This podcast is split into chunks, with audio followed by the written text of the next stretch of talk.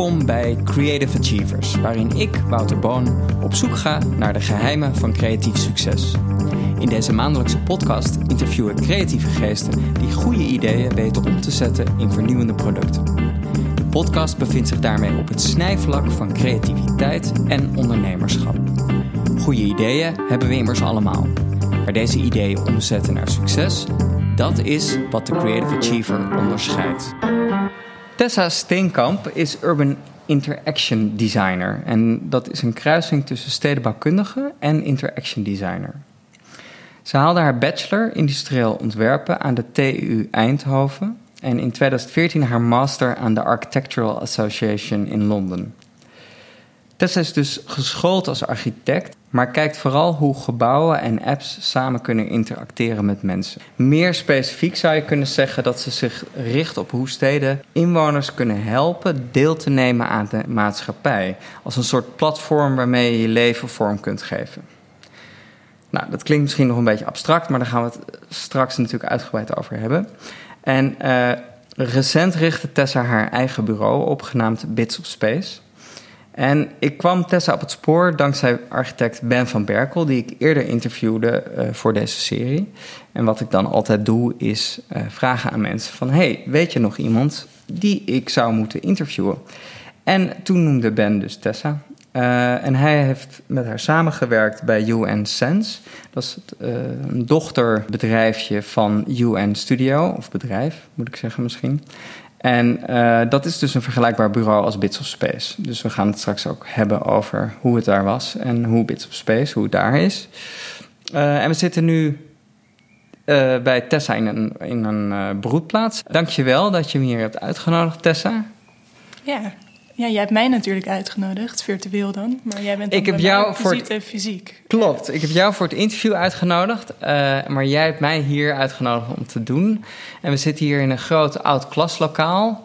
In een, een beetje Amsterdam schoolachtig pand, denk ik. In de, is dit de Vogelbuurt? Uh, volgens mij heet het de Bloemenbuurt. Oh, de Bloemenbuurt. Ja. Oh ja, dat zou ik moeten weten, want ik woon zelf ook in Amsterdam-Noord, waar we zijn. En er zitten hier allemaal bureaus van allemaal creatieve mensen die hier ook zitten. Uh, dus we, en we hebben het Rijk alleen, dus dat is ook mooi. Uh, je hebt iedereen weggestuurd. Want je ja, zei, ik soms mag dat. Ik word geïnterviewd, dus dat is... uh, ja, nee, hartstikke leuk. dus je, jij kent Ben, maar je, je hebt hem denk ik al een tijdje niet gezien. Nee, dat klopt. Ja, ik ben, ik denk, anderhalf jaar geleden voor mezelf begonnen.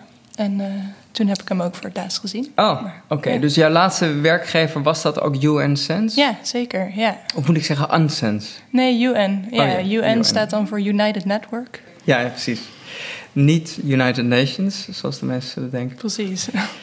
hey, uh, ik begin altijd het interview um, in de jeugd. Want kinderen zijn natuurlijk per definitie creatief. Maar het is ook leuk, vind ik altijd, om te horen hoe iemand in zijn jeugd creatief is. En om dus te kijken of er toen al misschien een indicatie was. Uh, dat hoeft natuurlijk niet per se, maar uh, dat, dat, je ging worden wat je nu bent. Uh, kan jij je nog je eerste creatieve bezigheden herinneren?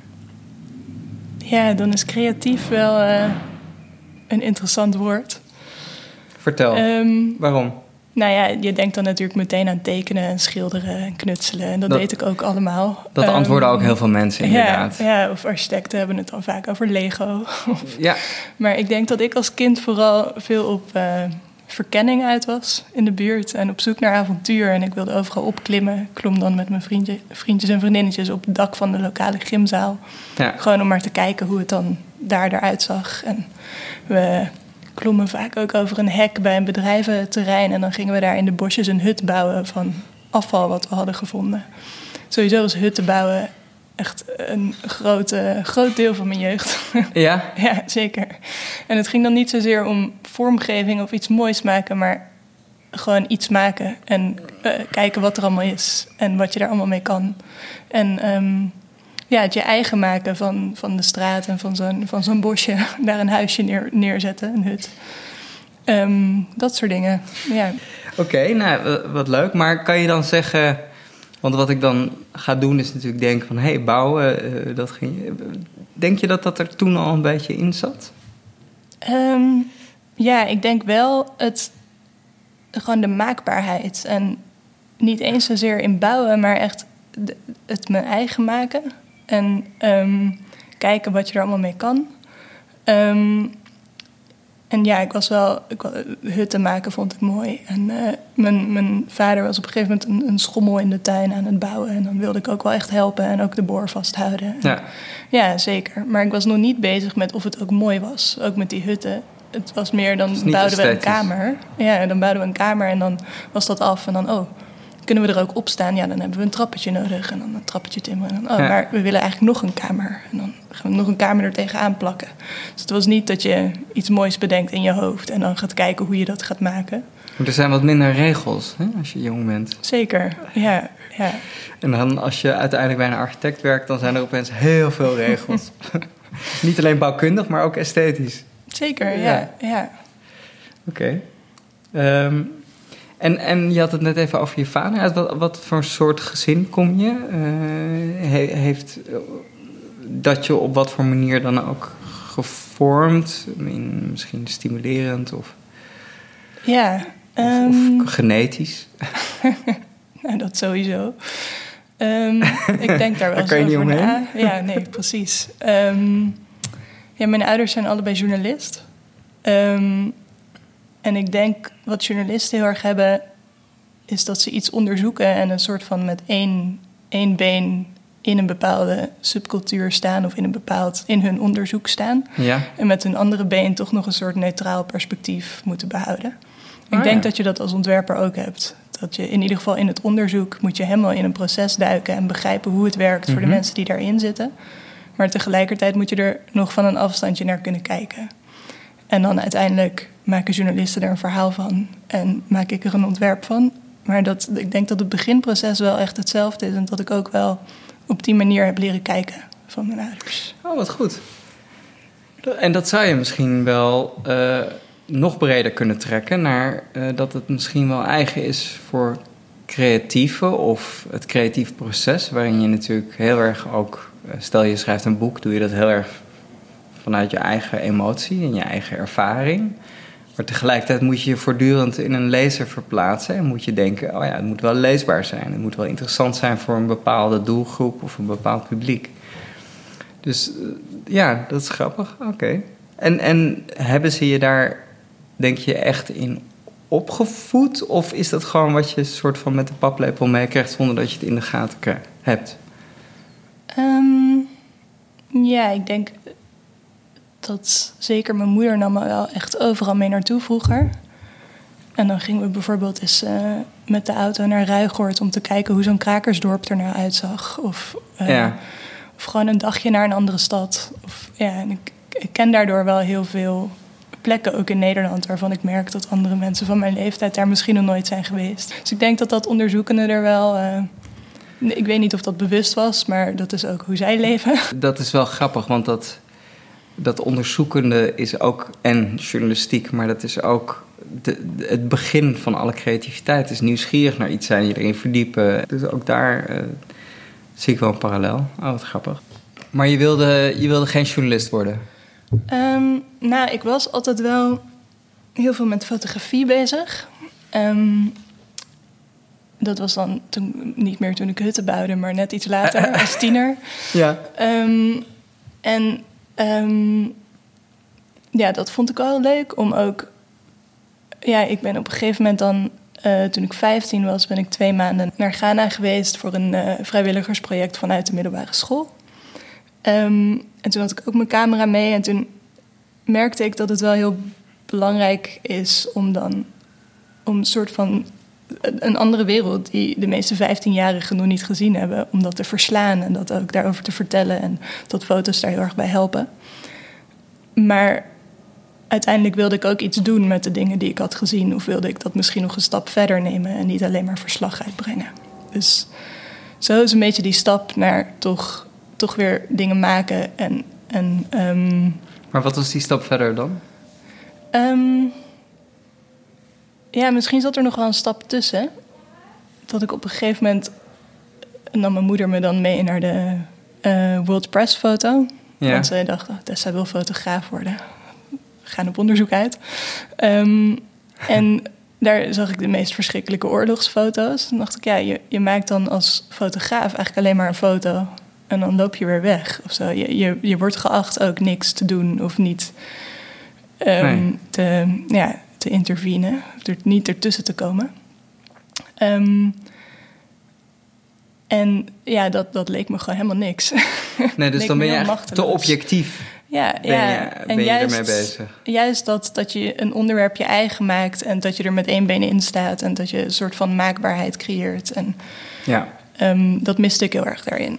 Ja, en toen ben ik, ja, dan, hoe gaat dat? Als middelbare scholier ga je naar allemaal open dagen. En toen op een gegeven moment kwam ik op het pad van industrieel ontwerpen. En toen ben ik dat gaan studeren. En, dat, en je was wel een goede beta op de middelbare oh, school? Oh, zeker. Ja, ja dat, ik was wel echt een nerd. nou, negen voor natuurkunde en zo. Nou ja, ja, ik deed natuur en techniek, heette dat dan, vakkenpakket. Maar ik deed tegelijkertijd ook het culturele vakkenpakket. Dus ik had natuur en techniek met alle ja, natuurkunde, scheikunde, wiskunde. En dan daarnaast deed ik ook nog geschiedenis en uh, ja, CKV heette dat knutselen, kunstgeschiedenisachtige vakken. Um, dus ik combineerde dat wel, vond ik allebei gewoon interessant. Dus ik deed het allebei. En ik zat op het stedelijk gymnasium. En dat, uh, ja, daar was ik natuurlijk niet de enige nerd. Dus dat maakte ook wel dat ik me dan daar toch weer een soort van... zowel thuis voelde als in kon onderscheiden. Ja. ja. Oké. En um, wat, wat sprak je dan aan in industrieel ontwerpen? Um, nou ja, ik was daar op de open dag en uh, ik merkte dat het eigenlijk helemaal niet ging over productontwerpen, wat ik, wat ik dacht dat het zou zijn. Mm -hmm. um, maar dat het heel erg ging over um, als je een product ontwerpt, wat doet dat dan met de mensen die het gebruiken en hoe verandert dat hun gedrag? en hoe kan je eigenlijk uh, vanuit dat oogpunt je producten gaan ontwerpen. En misschien hoeft het dan niet eens een product te zijn, maar kan het ook een service zijn, of een, een platform, of een installatie, of iets wat je op straat zet. Van alles. Ja, dus het is niet per se heel erg op het object gericht, maar het gaat ook heel erg over de, nou daar is het woord, interactie met de gebruiker. Ja, de interactie en de ervaring. Ja, ja oh, wat grappig. En, um, en, en hoe verging dat? Hoe verging je dat? De IO? Ja, in Eindhoven? Ja, idee heette het daar. Uh, het was in het Engels. Oh, um, okay. Ja, het was uh, echt fantastisch. Het was echt heel leuk. Um, het was een super vrije opleiding. Het bestond pas tien jaar of zo. Um, en je mocht alles eigenlijk zelf invullen. Dus je kon zelf je, je projecten kiezen en je vakken kiezen. En dat ging ook door alle jaren heen. als je maar kon beargumenteren waarom je dat ging doen en hoe dat aan jouw groei als ontwerper bijdroeg. Oh, wow. Dus je moest eigenlijk een soort visie schrijven op ontwerp en hoe je dacht aan die visie bij te dragen en hoe je daar zou komen door deze vakken te volgen. Dus dat is meteen deel van de opdracht en het geeft je veel vrijheid. Dat, ja, ja, en, ja, projecten hadden ook altijd meteen een uh, externe klant, dus Philips of Red Bull of het Eindhovense Dagblad. Of... Dat is heel praktijkgericht. Ja. Uh, ging je al bij uh, ID, moet ik dan zeggen, of ID, mm -hmm. ging je je dan specialiseren? Um, ja, eigenlijk steeds meer wel. Um, in het begin was ik heel erg geïnteresseerd in subculturen. Dat ben ik nog steeds wel. Maar um, dan richtte ik me heel erg op ontwerpen voor verschillende culturen en ook voor interactie tussen culturen. En dan, had ik ook, dan kreeg je ook de ruimte om allerlei projecten in het buitenland te doen. Dus we deden dan op een gegeven moment met een groepje een project samen met Turkse studenten uit Ankara. En hebben we drie verschillende uh, interactieve installaties gemaakt waarin je dan een, ander cultuur, een andere cultuur kon ervaren. Um, waarin die cultuurverschillen heel erg naar voren kwamen en hoe je daar dan op reageerde binnen die installatie. Aha. En dat was dus al heel ruimtelijk eigenlijk. Um, en aan het eind van mijn studie daar ben ik bij Daan Rozengaarde stage gaan lopen. Mm -hmm. Die was toen nog helemaal in de beginschoenen. En die had eigenlijk best wel een interessante visie op hoe je technologie de stad in kon brengen en wat dat kon doen met interacties tussen mensen. Mm -hmm. Maar ik merkte dat hij het voor de bühne en voor um, andere architecten, want hij is oorspronkelijk ook architect, een beetje plat sloeg om, om het maar op festivals en in museums te krijgen. En dat het op straat krijgen lukte hem toen nog niet helemaal. Nu al wel wat vaker. En vanuit daar dacht ik, ja, als ik, als ik dit echt wil doen, dus als ik wil begrijpen hoe technologie in de openbare ruimte interactie tussen verschillende mensen bevordert, dan moet ik ook architectuur studeren. Dan moet ik ook begrijpen hoe je het echt kan integreren in de ah. stad. En dat voor de bühne, dat, dat blijft even hangen, omdat ik me kan herinneren dat hij een keer bij College Tour was. Uh, Ik weet niet of jij die aflevering Zeker, gezien hebt. ja. En dat uh, volgens mij onder andere Tracy Metz, die nogal vernietigend over hem was. En uh, Twan Huis, die dat dan heel schijnheilig gewoon in een filmpje afdraait. Maar hoe dan ook. Um, werd, inderdaad ook wel eens. Werd, er werd volgens mij in die aflevering ook hardop gevraagd: van ja, in hoeverre is hij nou echt bezig met vernieuwende concepten. En in hoeverre is het ook iemand die veel met publieke aandacht bezig is? Sluit dat aan op wat jij zegt? Of? Um, nou, ik denk niet dat het er echt toe doet wat mijn mening is. ja, dat is natuurlijk, ligt natuurlijk gevoelig. Kunstenaars. Maar nee, uh, ik kan er wel iets over zeggen. Ja, in die aflevering vind ik dat hij heel erg de kans miste om uit te leggen wat ontwerpen kan doen. Um, want je had toen in die aflevering zat dan ook een, uh, iemand van de TU Delft die die technologie had ontwikkeld en daar al tien jaar mee bezig was. En vond ja. dat Daan ermee vandoor was gegaan. Is dat die smok omzetten in uh, diamant zelfs? Of wat? Nou ja, om de, de lucht te zuiveren en smok uit, met een soort machine uit de lucht te halen. Ja. Um, en Daan had daar inderdaad die, die diamant uh, van gemaakt. Oh, dat was het, ja. Ja. En ja, kijk, zo'n zo'n project doe je nooit in je eentje. Um, doe je met een team en doe je met wetenschappers. Ik werk ook heel veel samen met universiteiten. Dus dat moet je ook niet op die manier verkopen. Maar het is wel dat doordat hij er een ontwerpproject van had gemaakt en er iets tastbaars van had gemaakt en had laten zien dat je van smok diamanten zou kunnen maken, dat het heel veel aandacht kreeg. En de tien jaar daarvoor had niemand ooit van dat project gehoord, van die wetenschapper. Dus dat is wel wat ontwerpen kan doen. En uh, ja. Maar zo legde hij het toen niet uit. Dat had hij wel kunnen doen. Ja, grappig. Maar ja, dat heeft hij misschien later zichzelf ook nog wel eens ja. afgevraagd. Maar goed, we dwalen af. Uh, dat mag op zich in deze podcast. Maar ik wil even de volgende stap uh, een beetje over hebben. Je, je ging, het ging dus over interactie met subcultuur. Het ging je stage lopen Daan Roosgaarden. Uh, en toen dacht je van, oh, maar ik wil ook echt weten wat hoe, hoe architectuur werkt en hoe je interactie kan integreren in stedenbouw. Zeg ik dat goed? Ja, ja. Um, en toen de Architectural Association, wat denk ik niet per se een makkelijke, nog voor de hand liggende keus was. Um, dat is een aanname. Ja, nee, dat was best lastig, ja, dat klopt. Um, ik, ik wist niet dat de EE, de Architectural Association, zo'n prestigeschool was. Want ik oh. was geen architect. Alleen architecten weten Kijk, dat is het ehm, mooie van naïviteit. Precies, ja. Um, maar ze hadden daar wel hele interessante masters met hele specifieke richtingen binnen de architectuur. En zo was ik eigenlijk op het pad gekomen om daarheen te gaan. Um, de master die ik daar heb gedaan, die ging over hoe eigenlijk alles in de wereld uit hele simpele elementen is opgebouwd. En tot complexiteit komt uit de relaties tussen die elementen. Ja. En hiërarchie in dat soort relaties. Um, en dat vond ik heel interessant vanuit sociologisch perspectief. Dus hoe een, zeg maar, een stad wordt opgebouwd doordat mensen een huis bouwen naast elkaar en dan samen een straat vormen en stratenbuurten. En dan bepaalde buurten bepaalde identiteiten krijgen. En hoe die wisselwerking is. Ja. Uh, en ook vanuit materiaal nou ja, digitaal alles vanuit nullen en enen en hoe die zijn geordend, krijg je ineens software. En fysieke materialen natuurlijk ook. Dus het was een hele specifieke masteroprichting. Uh, Emergent Technologies and Design heette het. Dus ja, dat was best wel specifiek. Maar ik wist niet, uh, ik wist niet dat het zo'n beroemde school was. Dus daar kwam ik wel achter toen ik daar aankwam. Dat was wel leuk. En ook wel moeilijk. maar toen je daar aankwam, bedoel je toen je daar aankwam voor, uh, voor het intakegesprek of sollicitatie? Oh ja, sowieso was sollicitatie natuurlijk...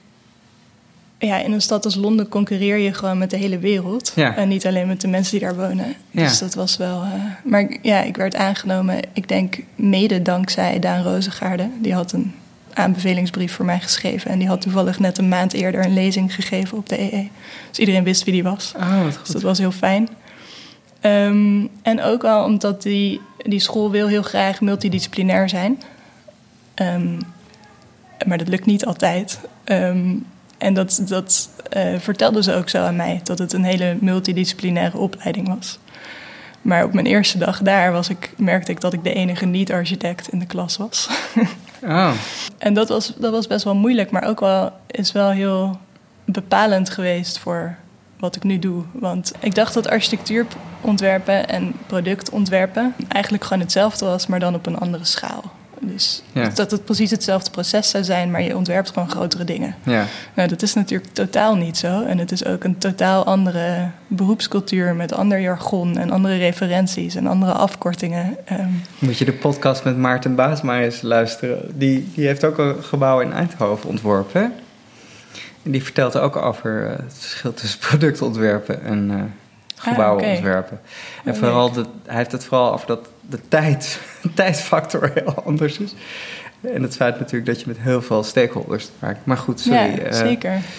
Um, nou, ja, nou ja, als student heb je nog niet met zoveel stakeholders te maken. Maar het was even wennen. Ik, je moest daar op de eerste, eerste dag uh, presenteren waar je vandaan kwam. En wat voor projecten je afgelopen jaren had gedaan om, om, je klasgenoten te leren kennen. Um, en indruk op ze te maken. Ja, ja, een soort van. En in Eindhoven, ja, ik noemde mezelf toen nog wel eens social designer. Dat is een grote beweging, vooral in Eindhoven. Mm En mijn professor zei meteen, uh, better not use the word social. They tried it in the 80s. Didn't really work.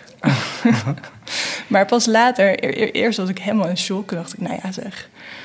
Um, ook omdat hij zo brutaal en hiërarchisch was. Ja. Een hele andere cultuur dan bij maar, idee. Maar wat was er mis met het woord social? nou ja, later begreep ik dat hij, dat hij dus bedoelde ehm, socialistische architectuur. En dat is eigenlijk heel anders dan wat ik ah. bedoelde. Dat je sociaal ontwerpt voor ah. interacties tussen verschillende sub, subculturen. En dat je de, de um, eindgebruiker meeneemt in je proces en behoeftes ophaalt. En dat bedoelde ik. Hij zag de Bijlmer voor zich. ja, precies. ja, en in Londen heb je veel brutalistische gebouwen die nog steeds als social housing worden gebruikt. En ja, ja, ja, Daar, dan ben ik het alsnog niet eens met zijn statement. Maar ja, dat was dus gewoon een cultuurverschil ja. en een ander jargon. Ja. Ehm, dus daar heb ik wel heel erg aan moeten wennen. Maar dat is ook wel heel leerzaam geweest. Want ik... Maar waarom denk je dat je toch, misschien heb je in je interview ook wel over social designer gesproken. Waarom ben je dan toch aangenomen, hmm. denk je? Ehm, nou ja, nee, ik had een hele brutale brief geschreven eigenlijk. Uh, het, was geen, het was geen interview, maar ja, okay. ik heb een hele brutale brief geschreven. Uh, dat architectuur echt ontzettend ouderwets is. En dat alles al jaren op dezelfde manier al, eeuwen op dezelfde manier wordt opgelost. Mhm. Wil je naar een andere verdieping, neem je of de trap of de lift. Dat is het. Ja. En dat soort interacties kunnen op een hele andere manier. En daar had ik dan een paar voorbeelden van geschreven. Dus ik, ik denk wel dat ik er op een andere conceptuele manier naar keek, omdat ik in Eindhoven zo had geleerd om alle interacties te bevragen. Ik denk daarom. Maar ik, ik heb het ze nooit gevraagd. Nee. nee. Maar dat, ja, klinkt plausibel. En, en een brutale brief, dat uh, kan twee kanten op gaan, maar dat kan het, dan spring je er in ieder geval wel uit. Ja, nu, weet ik dat het wel gevaarlijk kan zijn om een architect te vertellen wat architectuur zou moeten zijn, maar ja, doe het nog steeds wel eens. maar kijk, wat wel weer zo is, uh, Ben van Berkel uh, heeft ook aan de EE gezeten. En uh, Mhm. eh, dat was volgens mij heeft hij daar nog les van gekregen. Daar vertelt hij over trouwens in zijn podcast. Dat, dat zijn wel vernieuwende architecten. Dus het, uh, het is een traditioneel instituut misschien, maar het brengt wel grote architecten voor, voort. Um, ja, dat klopt. En ik denk dat dat ook wel een soort self-fulfilling prophecy is. Rem Koolhaas heeft er ook gestudeerd. Uh, Richard Rogers. Echt, echt grote architecten. Dus de mensen die er gaan studeren, die denken ook... die namen hebben er gestudeerd, dus daarom wil ik er ook naartoe. Ja, en de, mensen die er hebben gestudeerd willen er graag les Ehm, dus ja, het was wel een hele inspirerende omgeving. Dat uh, dat soort namen daar allemaal lezingen kwamen geven. En dat dat gewoon allemaal ja. binnen handbereik was. En heel veel van mijn klasgenoten zijn ook gaan werken bij Zaha Diet. Of, ja. Dus ik ken daar nog steeds heel veel mensen. En dat is wel een heel leuk wereldje om ook goed voor je netwerk. in te zitten. Zeker, ja. Um, en daarnaast had je in de in dezelfde buurt als de EE zat de Bartlett. En dat is de andere uh, wereldberoemde architectuurschool. Maar die zitten dus in dezelfde wijk. Dus die hadden eigenlijk hetzelfde netwerk met hetzelfde soort lezingen, maar dan net weer andere namen. Dus er was ook wel wat uitwisseling, dat we af en toe stiekem daar naar een lezing gingen. En dan af en toe kwamen zij stiekem bij ons naar een lezing. Oh, dat is wel echt architectuur hotspot. Ja. Oké, dus daar heb je heel veel geleerd. Zeker, ja. ja. Ja, wat ik Ben ook hoorde zeggen in zijn, zijn uh, podcastaflevering... is dat de EE heel internationaal was. Ehm, en dat is nog steeds zo. Dus het is, het is een school in Engeland, maar er zit eigenlijk bijna geen Engelsman op. Ehm, ik denk dat we wel 15 nationaliteiten hadden in onze, in onze groep. En daar leer je ook heel veel van. Een, een, paar konden ook helemaal niet zo goed Engels. Dus hoe communiceer je dan met elkaar? Ja, toch door te tekenen en door dingen uit te proberen. En, uh, dus daar heb ik ook heel veel van geleerd. Maar, en dat sloot natuurlijk ook heel erg aan op jouw interesse voor subculturen. Want daar, je leert over hun land en hun cultuur. En uh, wat grappig. Ja, ja dus zeker. Dus, dat was een gouden tijd. En ging je daar dan ook specialiseren? Uh, hoe, hoe, ging dat? Of kreeg je daar echt alleen maar de basis? Uh, nee, het laatste semester daar kon je op je eigen onderwerp afstuderen. En toen ben ik afgestudeerd op de invloed van social media op hoe we als subculturen door de stad bewegen. Um, en hoe je daar met architectonische interventies op kan inspelen. Dus dat is, dat is nog steeds waar ik mee bezig ben. Dat project waar ik mee afgestudeerd ben, dat heet uh, Permanently Temporary. En dat, dat ben ik eigenlijk nog steeds mee aan het werk. Ook al was dat in 2014. Er komen steeds weer nieuwe lagen bij en het komt steeds weer terug. Wat grappig. En, um, en hoe, hoe, hoe verhield zich dat tot wat, waar andere studenten uh, op afstudeerden? Was, was, neem ik aan, ook best wel een eigenzinnig project. Ja, zeker. Ja, het was ook... Um, ja, het was wel echt anders. Het was een minder architectonisch of een, of een stedelijk systeem. Um, heel veel studeerden ook af met materiaalsystemen. En bij mij was het toch allemaal net iets minder tastbaar. En eigenlijk studeerde ik af met een algoritme. Misschien moet ik even uitleggen wat dat dan inhield. Uh, het was een algoritme waarbij je keek naar de ruimtelijke kwaliteiten van een ruimte. Dus bijvoorbeeld uh, lichtinval op momenten van de dag. Um, of het aan de, straat was of op een hogere verdieping, of het bereikbaar was vanaf openbaar vervoer. En dan ging het uh, per uur eigenlijk bekijken welke functie het best in die ruimte kon zitten. Dus het was een soort continue herdistribuering van functies over ruimtes. En van mensen dus. En van mensen. En het idee daarachter was dat um, we steeds meer soort one size fits all ontwerpen. Um, ruimtes die voor van alles gebruikt kunnen worden, maar dat het daardoor steeds meer soort karakterloze boxen worden. Um, en dat je misschien wel voor multifunctionele ruimtes kon ontwerpen, maar dan heel specifiek voor bepaalde combinaties die elkaar aanvullen qua tijd en qua ruimtelijke eisen. Um, en als je dan, stel je hebt overdag een. Uh, een werkplek en uh, s'nachts een slaapplek. En die gebruiken dezelfde ruimte. En dat zijn twee compleet verschillende subculturen. Die komen elkaar dan tegen op de wisselmomenten. Ja. Dus hoe ga je dat dan vormgeven? En ja, daar, daar ging het over. En, maar daar ging dat social media deel over? Oh ja dat, dat, ja, dat heb ik nu niet uitgelegd. Hè? Het was een heel groot project. het social media gedeelte ging over dat we steeds meer in onze eigen bubbel leven was toen heel veel met, met het, uh, het boek over filterbubbels bezig, wat toen net uit was gekomen in 2014. Ja. Um, en uh, dat die filterbubbels ook een soort van doorcijpelen in de fysieke ruimte. En er is eenzelfde soort theorie als filterbubbels over stedenbouwkunde uit de jaren 60. En dat gaat over dat, een, dat je als mens een wijk nodig hebt waarin je soortgelijke mensen tegenkomt. Want dan kan je met die mensen de diepte in in jouw subcultuur. Mm -hmm.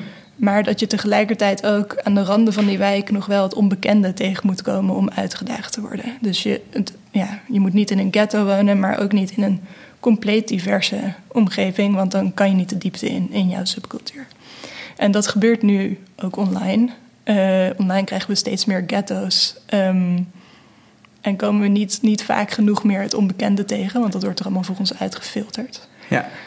En dat zijpelt nu weer door in de stad. Dus um, ja, ik heb bijvoorbeeld op Google Maps kan je dingen een sterretje geven. Dat ken je vast wel. Dus mhm. iedereen heeft een eigen kaart van de, van de stad. En waarschijnlijk heeft iemand die in hetzelfde soort subcultuur zit als ik, een vergelijkbare kaart als ik. Ja. En komen wij op dezelfde, in dezelfde koffietentjes in de stad, waar alleen maar dezelfde soort mensen komen, komen we nooit meer het onbekende tegen. Dus het idee was als je dan ruimtes gaat delen met andere functies, dat je dat onbekende vaker tegenkomt. Dat je eigenlijk van een ruimte binnen één uur per dag een publieke ruimte maakt. Oké, ja, dat klinkt inderdaad als een heel omvangrijk uh, project, maar ik, ik...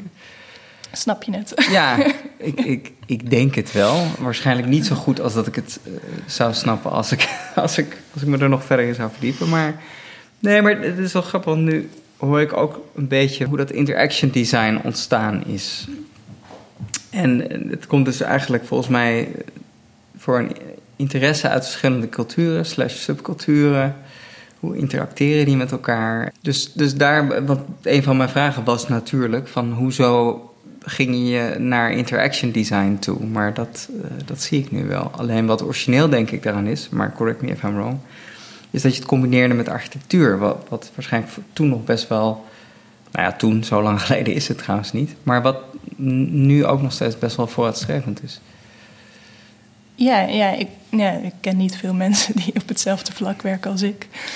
Ehm, nee, dat klopt. Ik ben eigenlijk na de, na de EE uh, voor een soort kunstenaarscollectief slash tech startup gaan werken. Uh, Umbrellium heette die. Ja, en wat zij, wat zij deden was eigenlijk technologie gebruiken om mensen meer eigenaarschap te geven over hun directe omgeving. En ook um, uh, interactie te beïnvloeden met andere mensen die in die omgeving zijn. Maar zij waren allemaal wel architecten, dus zij waren ook, zij kwamen vanuit die architectuur. Um, dus wel like-minded. Ja, zeker. Ja, dat was heel leuk. En um, ja, ik heb daar bijvoorbeeld dan uh, een keer een app gemaakt in een buurt. Het was eigenlijk een buurt die door drie verschillende subculturen gebruikt werd. Shoreditch, uh, heel hip nu.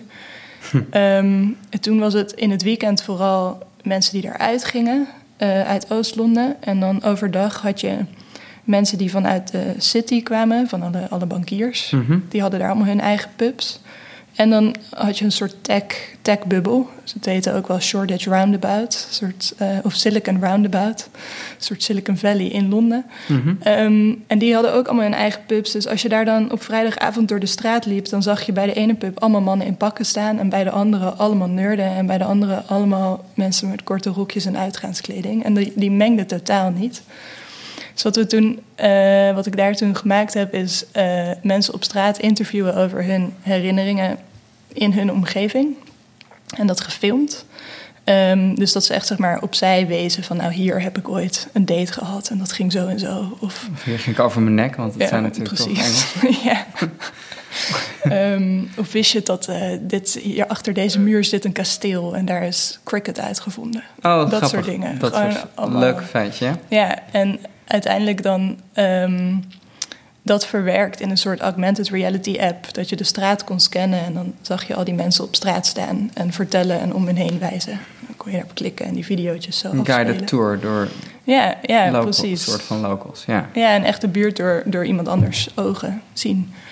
Um, oh, dat was, dat was eigenlijk de essentie? Ja. De buurt door iemand anders ogen zien. Ja, door een ander, andere subcultuur. En dat is ook weer om die verschillende subculturen met elkaar in contact te brengen. Ja, ja precies. En uh, het onbekende te zien in de straat die voor jou heel bekend is eigenlijk. Ja. Maar die je altijd door dezelfde filter ziet. Interessant, ja. Ja. Daar zou Google ook wel iets mee kunnen, denk ik. Google? Google Maps en Street View en... Ja. Of niet? Ja, ik denk dat die andere doeleinden achter hun producten hebben. ja, die willen misschien niet zozeer entertainen als gewoon platweg informatie verzamelen. Ja, en advertentieprofielen opbouwen. Ja, ja oké, maar dat, ja, oké.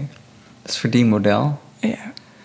Um, ja, dat vind ik trouwens heel even zijstapje. Dat vind ik wel interessant, want er wordt nu vaak heel vies gedaan over uh, dat al die grote techbedrijven onze informatie verzamelen. Maar zoals Google bouwt natuurlijk ook heel veel handige gratis diensten die uh, ik in ieder geval heel vaak en graag gebruik. Ik ben er toch altijd een beetje geneigd om te denken van ja, dan mag je ook wel wat informatie van mij hebben. Dat vind ik fair enough, want jullie bieden het gratis aan. Zou je er ook voor betalen? Voor die dienst? Oh, ja. En dan eh, zonder dat ze mij advertenties voorschotelen of informatie uh, verzamelen? Precies. Ja. Ja. Dat is het antwoord. Ja. Oké.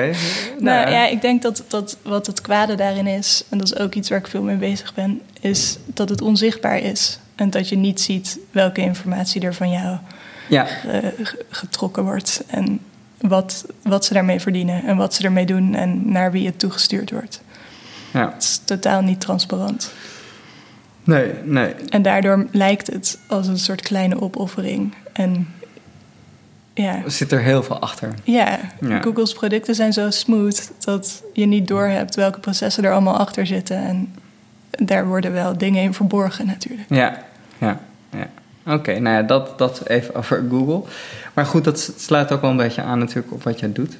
Ehm, maar ik ga even een andere, toch weer een andere kant op. Ehm, je hebt best wel veel verschillende, uh, in korte tijd best wel veel verschillende soorten dingen gedaan. Maar wel natuurlijk met, met uh, rode draad, uh, stedenbouwkunde en interaction design. Um, wat mij opviel, want ik heb ook even gekeken naar de projecten, um, is dat veel dingen die je doet zijn toch een soort studies of proefprojecten, um, proof of concepts. Ik weet niet of, dat, of ik dat goed omschrijf, maar het, is, het is allemaal nog een beetje alsof je, alsof je tien jaar, alsof jij al tien jaar verder bent uh, met je project en, en, en de stad er nog niet helemaal klaar voor is. Um, klopt dat überhaupt? Um, nou, ik denk niet dat ik bezig ben met dingen waar de stad nog niet klaar voor is. Ik denk dat ik bezig ben met dingen die er al lang zijn, maar die we niet zien okay, als dagelijkse gebruiker. Ja, ja, noem eens een voorbeeld. Um, ja, ik ben bijvoorbeeld met de parkeerscanauto veel bezig. Ja. Um, klinkt misschien heel suf, maar ik vind het echt mateloos interessant. Um, Vertel. Nou, dat is de eerste echt smart city toepassing die door heel veel gemeentes is, is overgenomen. Het ja. zijn van die auto's die dan met twaalf camera's op het dak je parkeer, uh, je kenteken scannen en dan kijken of je betaald hebt voor het parkeren ja. en dan wel of niet een boete uitdelen. Niemand weet dat er twaalf camera's op zitten, want die zitten achter zwart glas. Uh, niemand weet hoe het precies werkt. Mm -hmm. um, we hebben allemaal maar een soort van geaccepteerd dat dat ding er nou eenmaal rijdt. Ja, hoe we daar, hoe we daar als, als maatschappij mee omgaan, is dat we het eigenlijk als een soort gezamenlijke vijand zijn gaan zien. Dus het wordt wel het boetekanon genoemd, of de melkkoe, want het levert gemeentes heel veel geld op op het moment. Um, maar dat is maar, überhaupt het, het concept van parkeerboetes uitdelen levert veel geld op. Ja, maar dit is het optimaliseren van parkeerboetes uitdelen. Dus dat is wel een stapje verder. Ja, maar okay. waar we, wat we niet, hoe, we, hoe we het er niet over hebben als maatschappij, is dat het eigenlijk een hulpmiddel is om straten begaanbaar te houden. En dat het iets, in is, iets is wat is ingezet door ons, uh, door de overheid. En dat het een publiek proces is uh, binnen een democratisch systeem, wat wij eigenlijk allemaal zouden moeten kunnen bijsturen als we het er niet mee eens zijn. Maar omdat je niet aan die auto ziet hoe het werkt en wat het doet en uh, welke data die ophaalt, wat die met die data doet, naar wie die beelden verzonden worden, wie, uit, wie uiteindelijk de knoop doorhakt of je een boete krijgt of niet, mm -hmm. dat zie je allemaal niet. Hebben we er ook geen, hebben we er geen constructief gesprek over? We reageren alleen maar op dat we vaker boetes op de mat krijgen. Maar in ja. principe, even, even voor de duidelijkheid, mm -hmm. hè? Uh, hij schrijft alleen maar parkeerboetes uit. Hè? Verder doet hij toch niks? Nou ja, ja dat is dus. Want het lijkt alsof je suggereert alsof, er, alsof hij nog meer doet. Oh, ik probeerde heel hard dat nog niet te suggereren. Maar ja, kijk, 12 camera's voor een beetje parkeerboetes uitdelen is natuurlijk best wel een heftig middel. En we hebben het er niet over als maatschappij of dat een adequaat middel is voor dit kleine taakje in de stad. En wat me opvalt is dat op die auto's staat ook niet parkeerhandhaving. Soms staat er op handhaving, mm -hmm. soms staat er alleen maar op scanauto. Het is okay. een auto die scant. ja, wat die scant weten we niet. Aha, ja, nee, oké, ehm, nu, nu begin ik hem... Uh... En in Rotterdam, ja, je, je, verschillende gemeentes zijn uh, daar wel functies aan, aan het toevoegen. En dat, is wel, dat zijn onschuldige dingen. Hier in Amsterdam kijken ze bijvoorbeeld naar zwerfafval. En dan uh, sturen ze daar een, een vuilnisman op af of een vuilniswagen. Ze zoeken ook naar gestolen auto's. Ja, waarom niet, toch? um, en in Rotterdam uh, zijn ze een stapje verder gegaan al, maar ook wel weer heel hard teruggefloten, gelukkig. daar zijn ze gaan kijken tijdens de eerste lockdown of mensen wel anderhalve meter afstand hielden met die wagen. Ja, ja.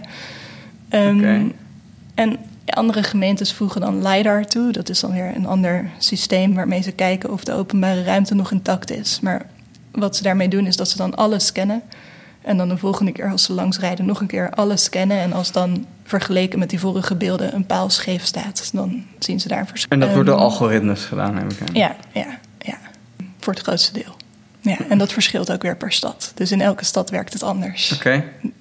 En nu jouw rol? Mijn rol. Ehm, nou, ik vind het ding niet leesbaar genoeg, de parkeerauto. Ik vind dat mhm. het niet goed communiceert wat het doet. En dat we daarom niet het gesprek erover kunnen aangaan. Dat het verborgen is, een beetje als die Google-producten waar je het net over had. Het is compleet intransparant. Ja, intransparant. Ehm, en dat zit hem zowel in het fysieke uiterlijk van die auto, dus dat zwarte glas waar die camera's achter zitten, maar ook ehm, dat al die auto's er hetzelfde uitzien. Dus je weet niet hoeveel er zijn. Het is een soort anoniem leger van auto's met camera's. Mhm.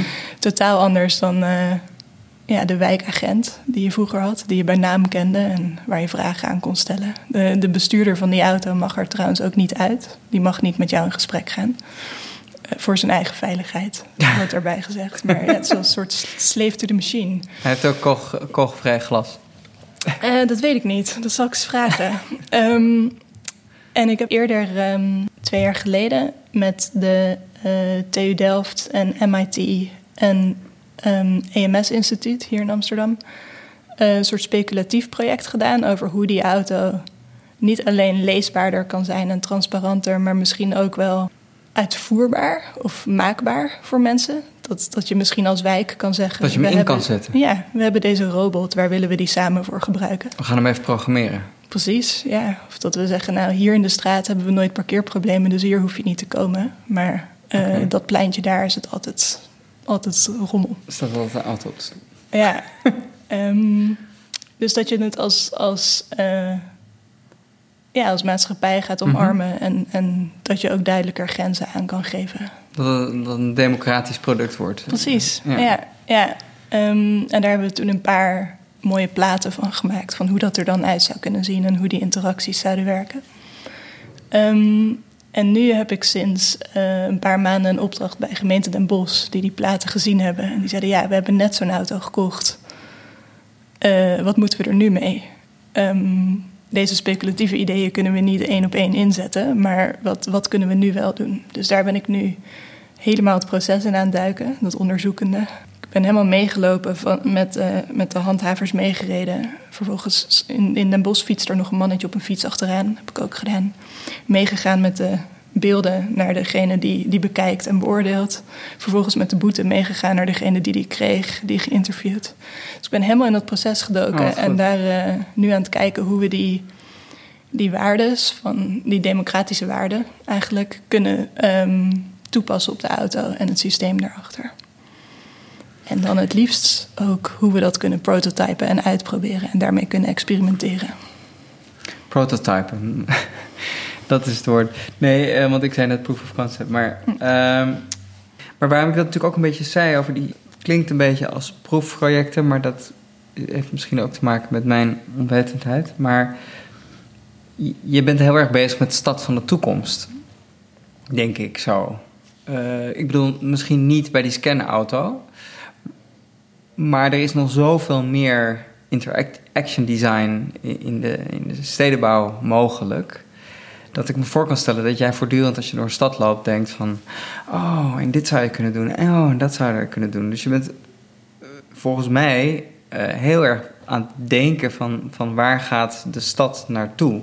Ja, dat klopt. Um, ik, ben, ik, ja, ik ben niet zozeer bezig met de toekomst voorspellen, maar wel Ehm, ja, ik denk dat het als ontwerper gewoon heel belangrijk is om je te beseffen dat alles wat je maakt bestaat nog niet, als het goed is. En het is sowieso een product van de toekomst. Het is, je bent altijd op een bepaalde manier de toekomst aan het maken. Um, en er zit dan een soort variabele van, van uh, speculeren in. Dus um, als je een boek maakt bijvoorbeeld en je ontwerpt de, de cover, dan ben je ook de toekomst aan het maken, maar dan wel op hele korte termijn. Mm En als je dat speculeren dan iets verder trekt, dan, dan ben je misschien bezig met wat de toekomst van lezen is. Of zo. Maar je bent altijd, altijd de toekomst aan het creëren. Ja, oké. Maar jij, jij, jij denkt denk ik iets, iets verder vooruit dan de gemiddelde product designer. Nou, ik ben me daar heel bewust van dat ik de toekomst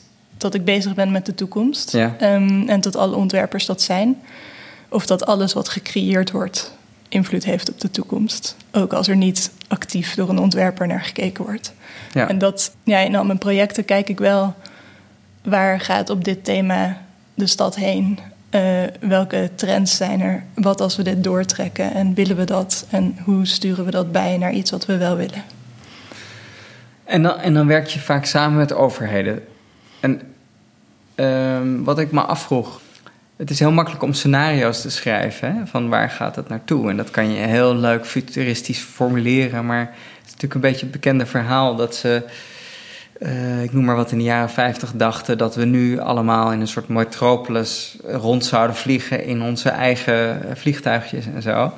En dat het, het, de eigenlijke verandering gaat eigenlijk veel langzamer.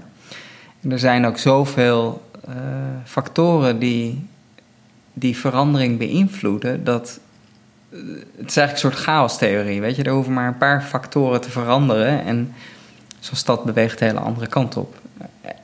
En misschien is het wel zo dat hij uiteindelijk helemaal niet zoveel beweegt. Dat de stad van nu er nog best wel hetzelfde uitziet als in de jaren 50. Dat is niet helemaal waar, maar hè?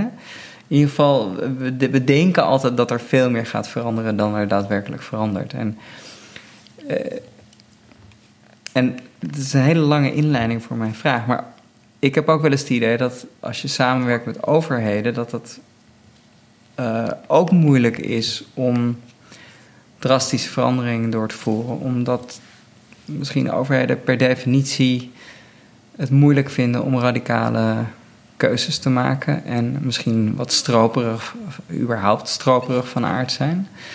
Uh, en je wil natuurlijk niet je opdrachtgevers uh, in, een, in een slecht daglicht uh, brengen. Maar hoe, hoe ervaar jij dat? Is dat?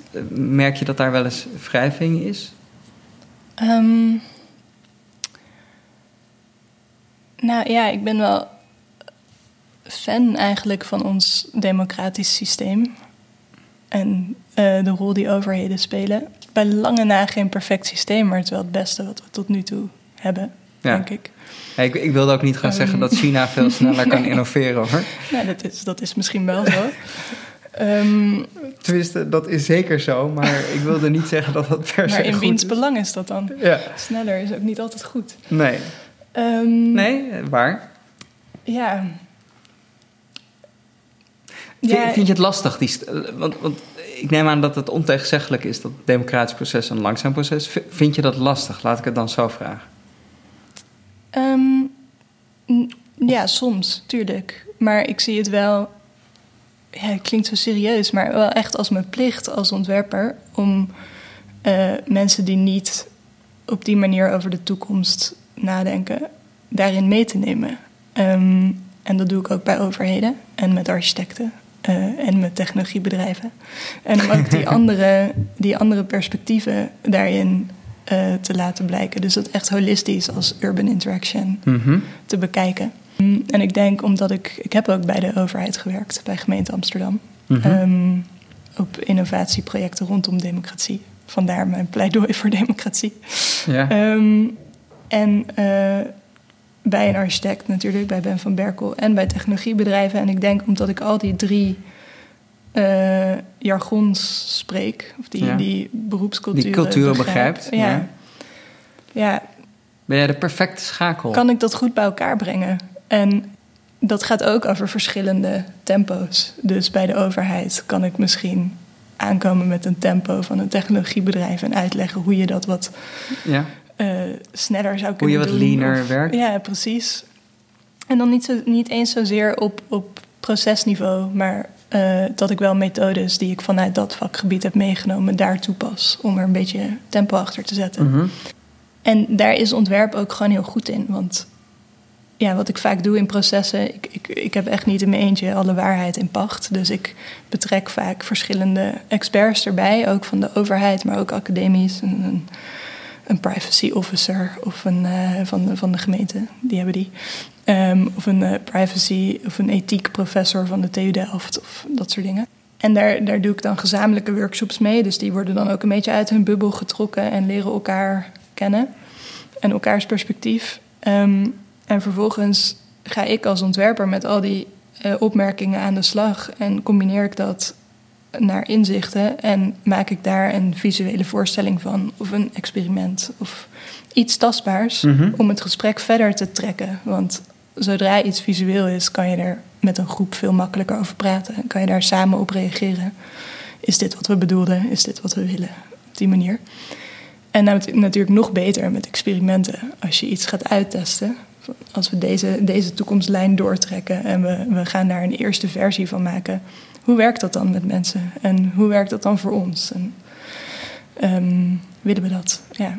Dus ik denk dat ontwerpen wel een hele goede methode is om die overheid sneller, sneller mee te krijgen. Maar dus ontwerpen slash visualiseren. Dat visualiseren is ook heel belangrijk, zeg je toch? Ja, ja zeker. Dus dat je een artist impression hebt of, of iets dat daarop lijkt. Want dat is natuurlijk ook wat de architecten vaak doen. Hè? Ik moet opeens denken aan uh, Ben van Berkel, die ook Ehm, die hebben volgens mij in Göteborg hebben ze een kabelbaan gemaakt. Uh, en die willen ze nu ook in Amsterdam. Uh, zijn ze daar hard voor aan het lobbyen om, om ook zo'n kabelbaan gedaan te krijgen. En voortdurend zie je fantastische artist impressions, waarbij je meteen voor kan stellen dat hij er al is. En, en, en je, uh, volgens mij heb ik dat toen met hem daar ook even over gehad, dat het dan echt gaat leven en dat je wat dat betreft, je moet ook wel echt je project verkopen met geur en kleur, omdat, uh, om, om mensen het voorstellingsvermogen te geven. Ja, soms, soms is dat een methode. Ik denk wel dat visualisaties op die manier ook wel een soort van gevaarlijk kunnen zijn. Want een mooi plaatje is niet meteen ook een mooie ervaring. Um, ik, ik, denk bijvoorbeeld. Je bent wel heel eerlijk erin, denk ik. Ja. Als ik het zo hoor.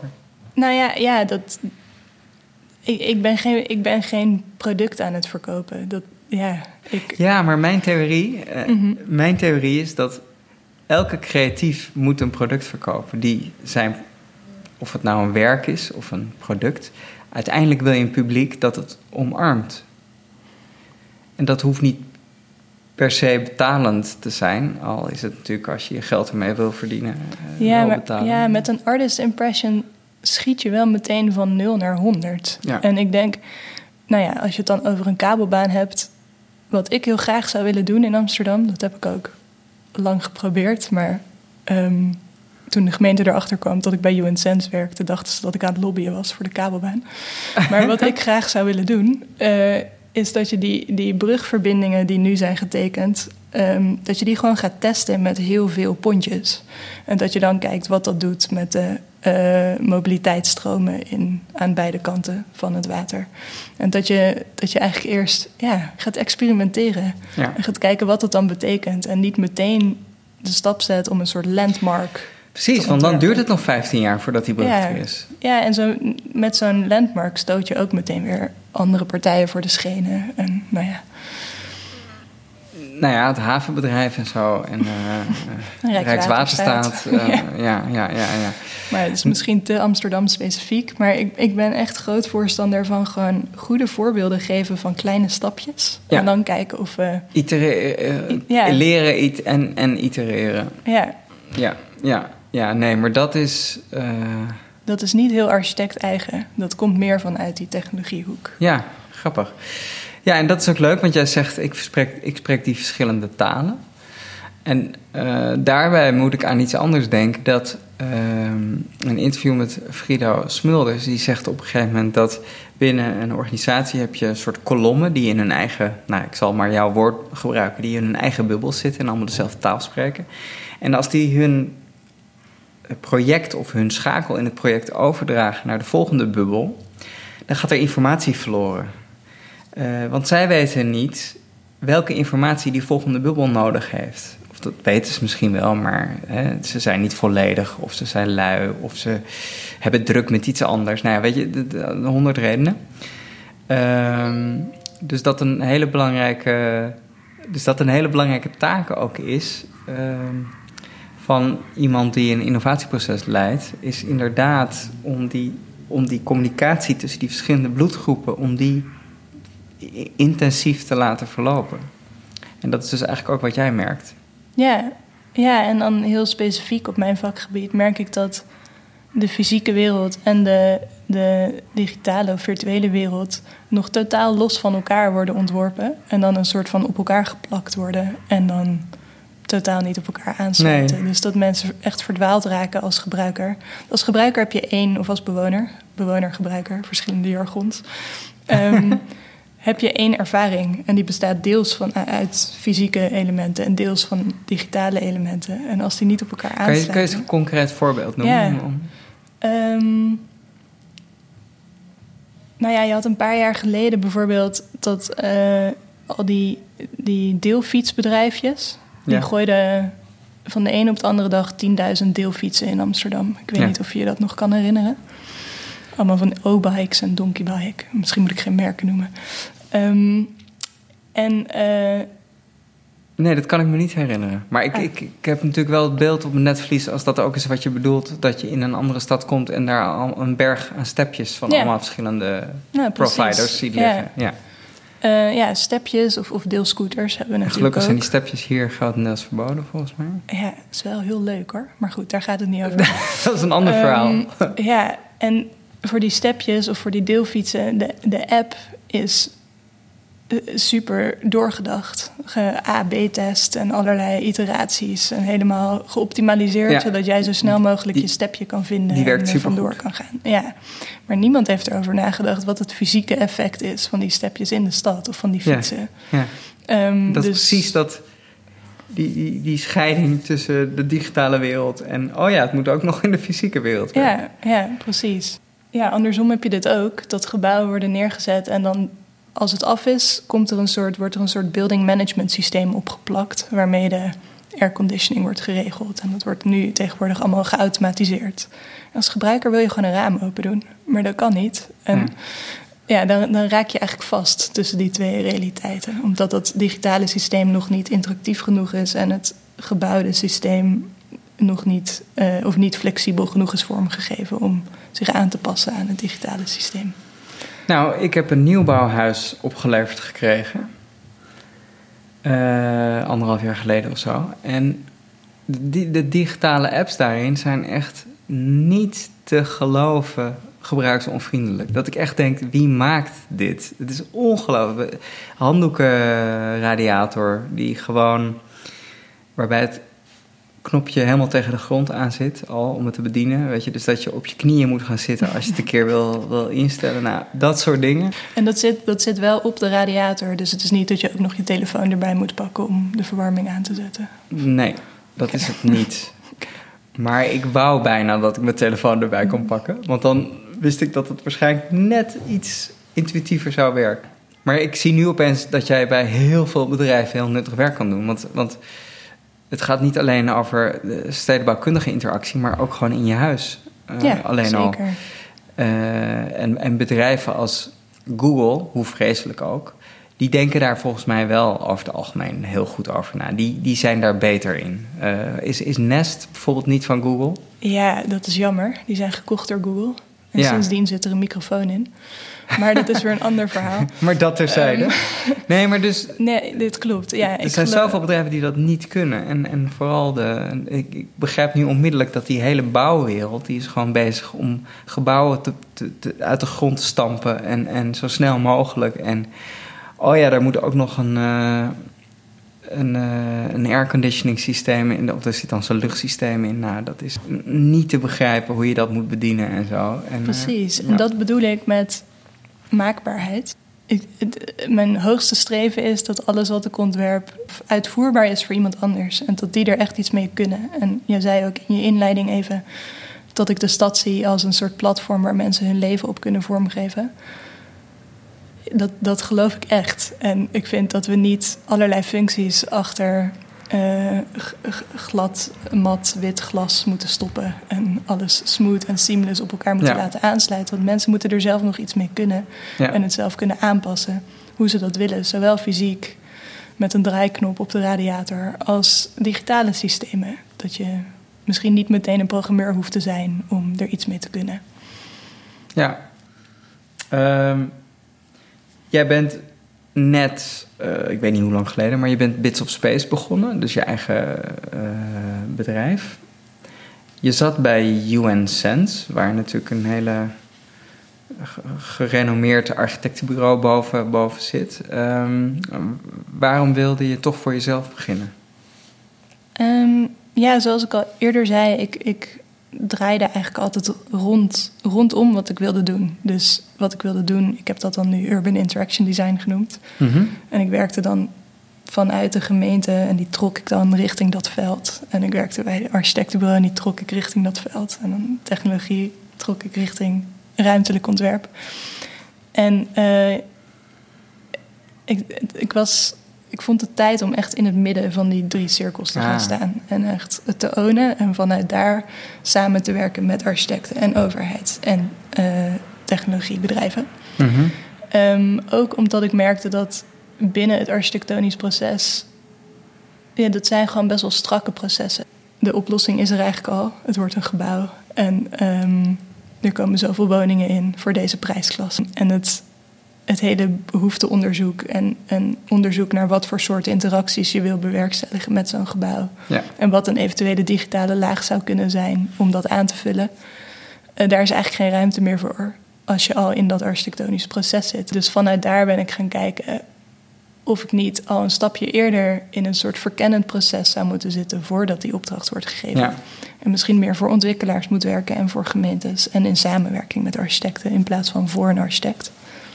Helder.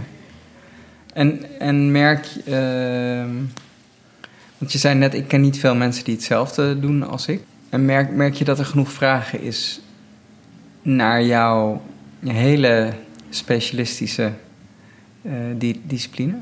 die ehm. eigenlijk ook weer, als je er zo over praat, ook weer niet heel specialistisch is. Omdat je, je kan het overal om je heen bedenken. Ja, kijk, mensen gaan natuurlijk niet op zoek naar een urban interaction designer. Als ze dat googelen, komen ze denk ik wel bij mij uit. Maar ik denk niet dat het vaak gebeurt. Ja, het is waarschijnlijk heel goedkoop om Google AdWords te kopen, te kopen voor deze omschrijving.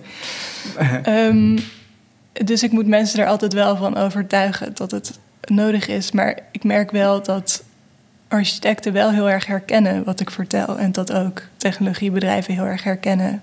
Dat, dat die ook graag ruimtelijker willen gaan werken, maar dan juist die aansluiting bij, bij de ruimtelijke ontwerpers missen, omdat ze die cultuur niet kennen en die processen niet kennen. Dus ja, ik merk wel dat er heel veel vraag naar is, zeker. Maar eh, en klopt het als ik zeg dat je dan toch ook wel goed het politieke spelletje moet kunnen spelen? En dan bedoel ik misschien niet het democratisch politieke spel, maar ook het partijen verenigen en uh, ze warm maken voor een bepaald project op een slimme manier. Uh, ligt jou dat? Is dat een, zou je jezelf dat als kwaliteit willen toelichten? Um, ja, het is grappig dat je dat zegt. Nou, ik denk doordat ik voor al die partijen heb gewerkt, maar ook doordat ik in Londen heb gewoond en gewerkt tussen al die verschillende culturen, dat ik wel wat politieker ben geworden. Ja, of in ieder geval wat. Uh, Kijk, Nederlanders zijn gewoon best wel recht door zee. En in Londen heb ik echt wel... Best wel bot, ja. Um, Direct, ja. En in Londen heb ik wel geleerd om dat ook op andere manieren... om ook op andere manieren te communiceren wat er belangrijk is. Wat trouwens ook wel, toen ik weer terug naar Nederland kwam...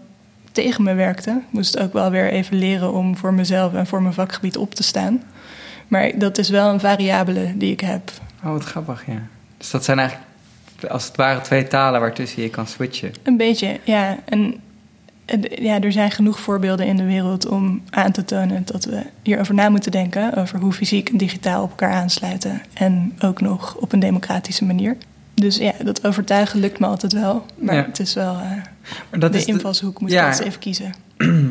Maar je hebt dan ook nog een andere kwaliteit nodig. En daar hadden we het net ook even, zeg maar, de, de saleskwaliteit. Het echt uh, verkopen eh, van een project. Is dat iets, iets dat jou ligt? Het wordt natuurlijk vaak als iets vies misschien gezien, maar het is wel heel belangrijk. En daarom zei ik ook, ik heb een theorie dat iedereen, uh, dus elke creatiefste product moet kunnen verkopen.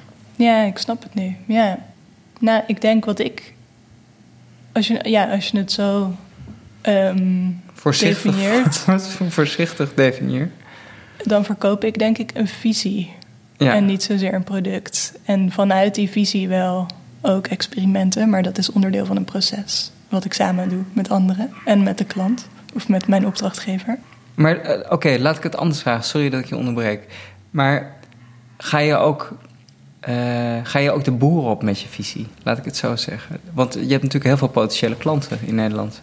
Ja, um, ik geef wel eens lezingen. Het hoeft niet, hè? Nee, ja. Dus, uh, maar ik ben gewoon nieuwsgierig nee, ja, hoe je dat aanpakt. Ik merk doordat ik uh, ja, door, voor al die verschillende partijen heb gewerkt, dat ik daardoor best wel een goed netwerk heb. Um, mm-hmm. En uh, ja, ik zei eerder dat ik een soort cirkeltjes draaide rondom wat ik, wat ik wilde doen. En dat ik nu zoveel mogelijk in het midden probeer te staan. Maar uiteindelijk draai ik nog steeds mini-cirkeltjes, omdat ik natuurlijk toch een opdrachtgever heb vanuit een bepaald domein, waarbij ik dan de andere domeinen bij probeer te trekken. Ja, ja. En ik probeer wel steeds meer naar het midden toe die visie te verkopen en vanuit daar een project te starten. Maar uiteindelijk moet toch iemand de opdrachtgever zijn. Dus dat is wel, dat is wel een kunst, ja. Maar nee, ik hoef niet heel actief aan acquisitie te doen, omdat ik, ik, ik ben gewoon heel bevlogen over wat ik doe. En ik denk dat mensen, ja, dat ik daardoor er makkelijk over praat en er veel over praat, dat dat wel bij mensen aankomt. En uh, ja. Ja, maar dat, dat is denk ik ook mooi aan uh, als je een intrinsieke motivatie hebt. Als je iets echt, echt interessant vindt, dan hoef je ook geen moeite te doen om die visie te verkopen. Want als je erover praat, dan uh, mensen zeggen wel eens tegen mij als ik over merken praat van, ah, dat vind je wel, je bent wel echt bevlogen, weet je. En dat heb ik dan helemaal niet in de gaten, want ik vertel gewoon hoe ik er naar kijk. Dus ik kan me ook voorstellen dat dat op een hele natuurlijke manier gaat dan. Ja, net dat, je daar, zo. dat je daar niet geforceerd iets voor hoeft te doen. Nee, nee, dat klopt. Ja, intrinsieke motivatie is wel het goede woord, denk ik. Ik noem het wel als vuur, maar intrinsieke motivatie is misschien een betere, ja, dat is een beetje de, betere term. De, de psychologische uh, wetenschappelijke term. Ja. Um, Oké. Okay. Um, en dan heb ik altijd een laatste vraag. Uh, en dat is: wanneer vind jij jezelf succesvol? Oh ja, dat verandert continu. Ja. ja. Ja, eigenlijk alle projecten die ik doe, evalueer ik ook weer. En heb ik meteen alweer een volgende versie van in mijn hoofd. Zoals met die, met die parkeerscanauto was eerst een speculatief project. En nu breng ik het naar de realiteit. En waarschijnlijk als ik daarmee klaar ben, denk ik ja is wel heel realistisch en pragmatisch geworden. Misschien moeten we toch weer even terug naar het wat verder wegdenken. En het, zo gaat het altijd heen en weer en, uh, in iteraties. En ik denk dat het ook zo gaat met mijn eigen carrière. Um, nu ga ik toch iets te veel die kant op. Moet ik het even naar die kant bijsturen? Ja. En, ja. Dus, dus het, je zou kunnen zeggen, het succes is altijd van korte duur. Omdat zodra je iets bereikt hebt wat je wil bereiken, dan ben je alweer met de volgende stap bezig. Ja, dat, is, dat klinkt een beetje negatief, alsof ik nooit tevreden ben. dat is ook niet zo. Maar ja, het is, het is nooit af of zo. Want er is geen einddoel. Ik ben gewoon lekker bezig. Ja. Maar ik vind de parallel wel mooi met het, het ontwerpproces. Dat, dat is wel een hele mooie. Je bent de eerste die, die dit antwoord geeft. En dat vind ik eigenlijk wel een heel goed antwoord. Want wat veel mensen ook zeggen is... succes gaat over dat ik tevreden ben uh, met wat ik doe. En, en uh, dat ik er blij van word. Wat natuurlijk ook heel erg met die intrinsieke motivatie te maken heeft. Hè? Het interesseert me niet wat bij wijze van spreken. Ik had laatst uh, Billy Pols, regisseur, die zei: Het maakt me niet uit hoeveel ik betaald krijg. Als ik het een gaaf project vind, dan wil ik het doen. Ja. Um, Uh, en dus dat zit allemaal een beetje in die hoek. Maar ik vind het eigenlijk wel mooi dat je zegt van... Ehm, eigenlijk verandert het voortdurend. En dat is natuurlijk ook wat je hongerig houdt. En, en niet uh, achterover doet leunen. Ja, ja, zeker. Wat dat betreft heb je nog uh, ook wel een lange weg te gaan, denk ik. Oh ja, ja man. Leuk. Heel erg veel dank voor, uh, voor, voor de uitleg van jouw interessante vakgebied. Ja, en, jij bedankt voor de kans. en heel veel succes met Bits of Space. Ja, dank je. Dank voor het luisteren naar Creative Achievers. Dank ook Diederik van Middelkoop voor de muziek en Affirmatie voor de aandacht op jullie platform. Als deze interviews smaken naar meer, abonneer je dan op deze podcast via het platform van jouw voorkeur. Meer informatie over de interviews vind je ook op www.creative-achievers.com. Tot de volgende podcast.